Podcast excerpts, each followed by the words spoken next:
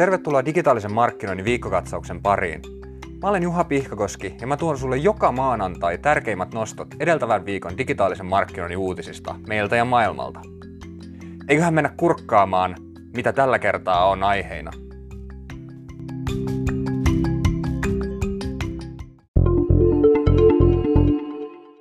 Chrome-selain alkaa estämään tiettyjä videomainosmuotoja. Google ilmoitti uusista videomainosmuodoista, jotka tullaan estämään Chrome-selaimessa tänä vuonna. Uusi muutos on linjassa Coalition for Better Ads-organisaation päivitetyn ohjeistuksen kanssa siitä, mitkä mainokset tutkitusti ärsyttävät ihmisiä. Google on myös osa tätä organisaatiota.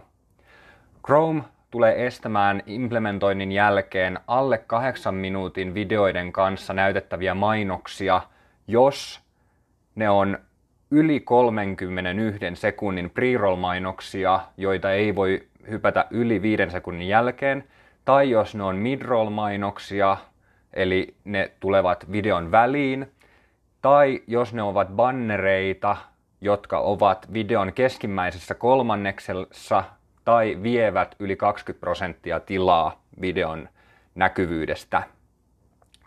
Muutokset astuu voimaan 5.8. tänä vuonna ja tavoitteena näillä muutoksilla on minimoida ärsyttäviä mainoksia, jonka on taasen tarkoitus mahdollistaa se, että ihmiset ei joudu käyttämään niin paljon mainosten ohjelmia ja täten heille voidaan näyttää niitä parempia mainoksia.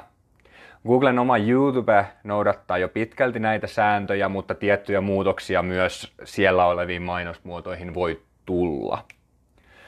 Chromen valtava markkinaosuus tarkoittaa erityisesti suomalaisille verkkosivuille sitä, että tämä muutos kannattaa ottaa vakavasti.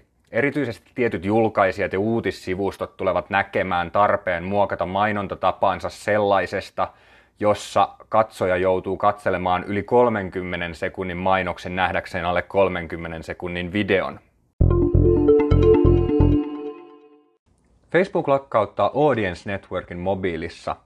Facebook ilmoitti julkaisijoille lakkauttavansa mobiilissa Audience Networkin. Asia koskettaa myös mainostajia, eikä vain näitä, jotka tarjoavat Audience Network tilaa. Audience Network on mahdollistanut mainostilan nostamisen Facebookin ekosysteemin ulkopuolelta, muun muassa verkkosivuilta ja kolmannen osapuolen applikaatioissa, kuten suurimpina esimerkiksi TikTok, Pandora, Tinder ja monet monet muut applikaatiot. Muutoksen epäillään johtuvan selainten jatkuvasta kolmannen osapuolen evästeiden toiminnan rajoittamisesta, joka on myös sellainen, joka haittaa tätä mainosverkon toimintaa.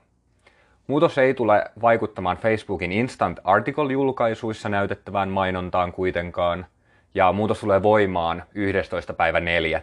tänä vuonna.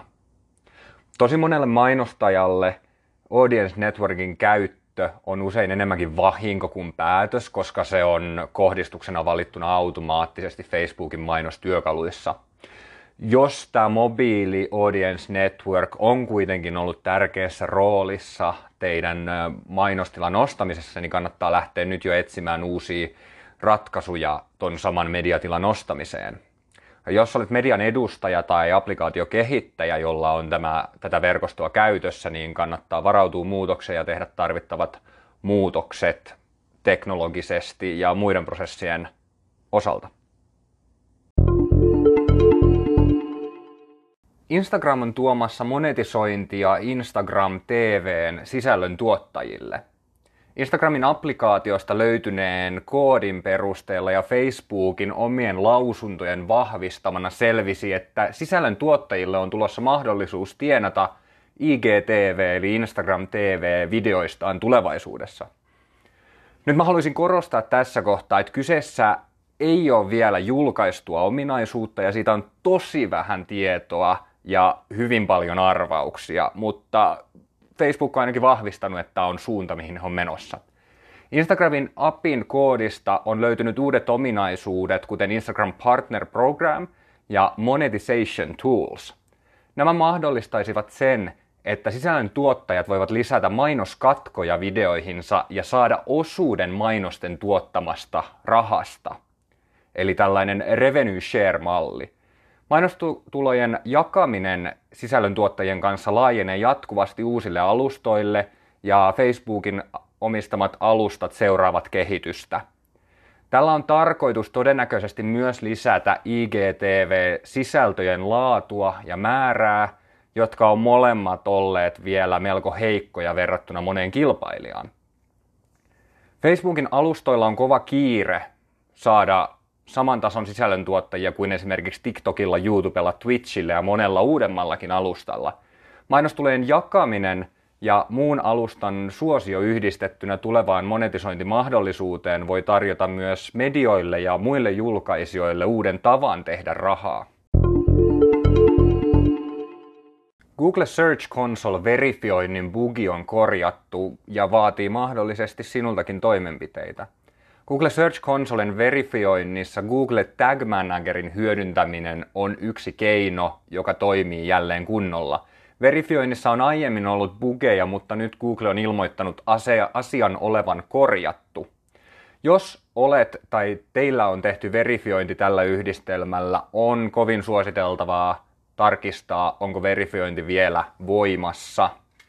Uutisen tärkeys riippuu pitkälti siitä, onko teillä tehty tuo verifiointi näin. Verifioinnissa tekemiseen on monia erilaisia tapoja, jotka on viime aikoina ollut paljon luotettavampia kuin tämä yhdistelmä, joten niitä kannattaa harkita myös tulevaisuudessa.